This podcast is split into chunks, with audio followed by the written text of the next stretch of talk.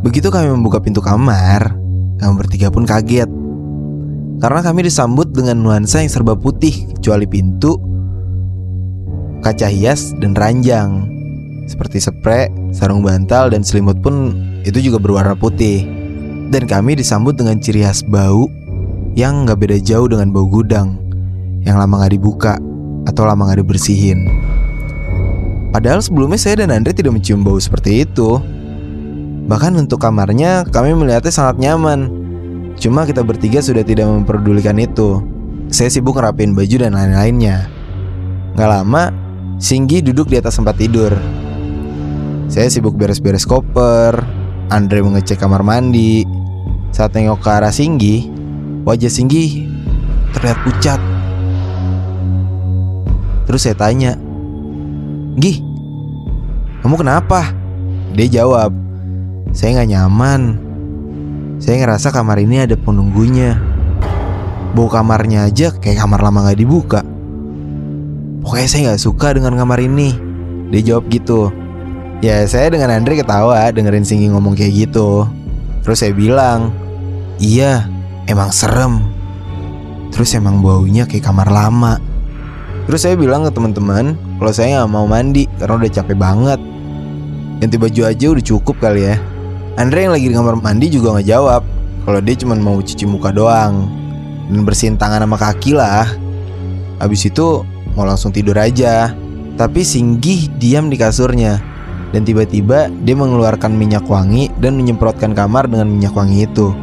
Tapi nggak lama Andre keluar dari kamar mandi terus bilang kalau dia tuh nggak suka sama bau yang disemprotin sama Singgi tadi. Terjadi sedikit perdebatan sih di situ. Cuman ya saya udah keburu capek, saya biarin aja lah mereka mau ngapain. Saya cuma ingetin mereka, wes turu, udah malam. Saya bilang gitu. Setelah saya beres-beres koper, sepertinya saya susah tidur. Ya udah, iseng lah saya ke kamar teman-teman yang lain. Mau cek juga kondisi kamarnya gimana sih? Sama gak sih sama kamar kita? Sekalian cari angin segar. Nah, saya langsung menuju kamar 412. Eh, tiba-tiba saya ketemu sama Memet, Restu, sama Ojib di situ. Saya ceritain ke mereka kalau di kamar saya ada patung terus bau gedung dan lain-lain. Akhirnya mereka pun mutusin untuk lihat kamar saya. Belum sampai kamar yang saya tempatin, teman saya yang namanya Restu, dia bisa ngerasain. Dia nggak berani lihat patung itu dan masuk kamar saya. Saya bingung, kenapa dia sampai nggak berani ya? Lalu dia narik saya dan bilang, kalian bertiga pindah kamar saya aja, biar kita tidur berenam. Cepetan.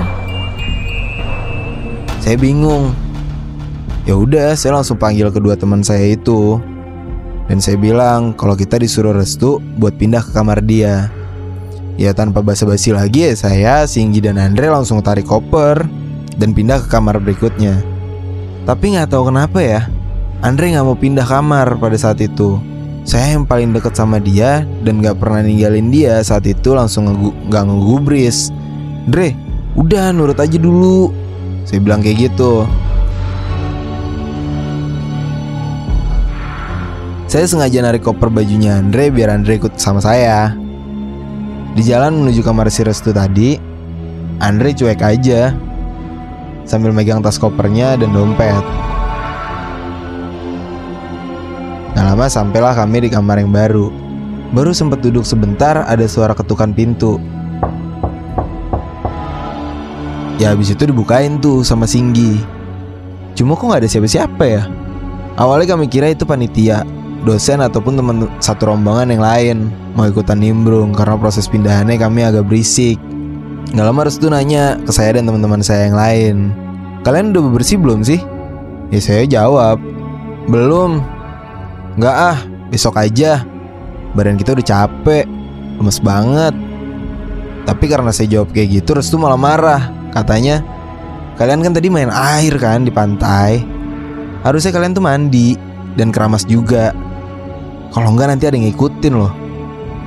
Kata dia gitu. Karena saya tahu Restu bisa ngerasain sesuatu yang aneh. Ya udahlah, saya dan teman-teman saya nurut aja. Kita langsung mandi.